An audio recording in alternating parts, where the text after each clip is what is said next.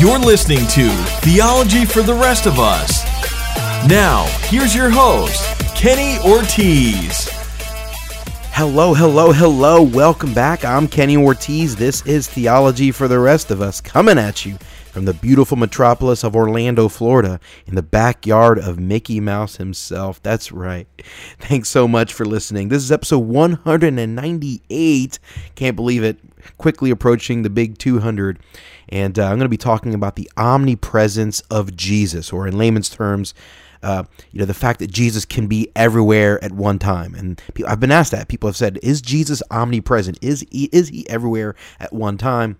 And the answer is yes, he is omnipresent. I talked about this, uh, something related to this in episode 197, the previous episode, when I talked about the omniscience of Christ.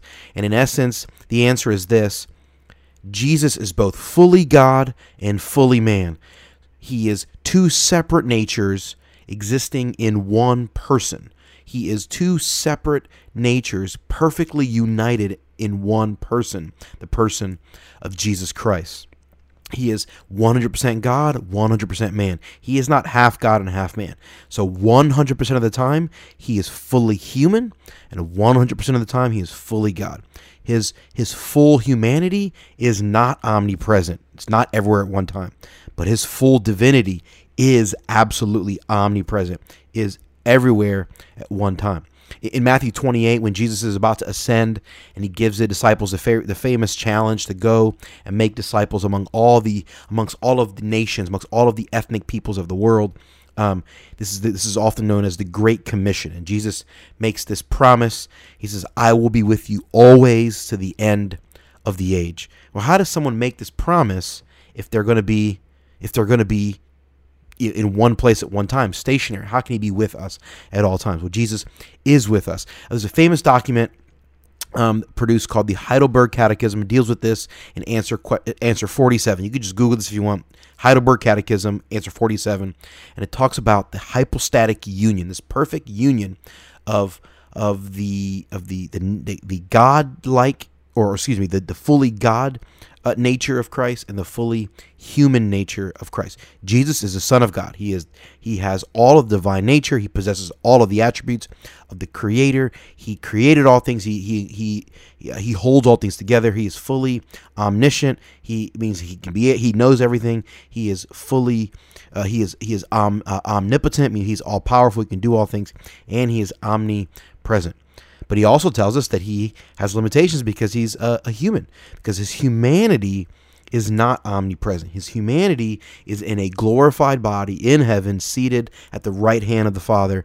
But his divinity, his divine nature, goes beyond that and can be everywhere at one time. Every single uh, place in all of creation and beyond is filled with the presence of Jesus, is actually filled with the presence of all three persons of the Trinity Father, Son, and Holy Spirit. And so, how can Jesus, is Jesus omnipresent? The answer is yes. How can he be both omnipresent and not omnipresent? That is because his human nature is not omnipresent. His divine nature is omnipresent. He has two complete, unique, unique, and distinct natures, but they are perfectly united, threaded together, united in the one person that we call Jesus Christ. This is what we know as the hypostatic union.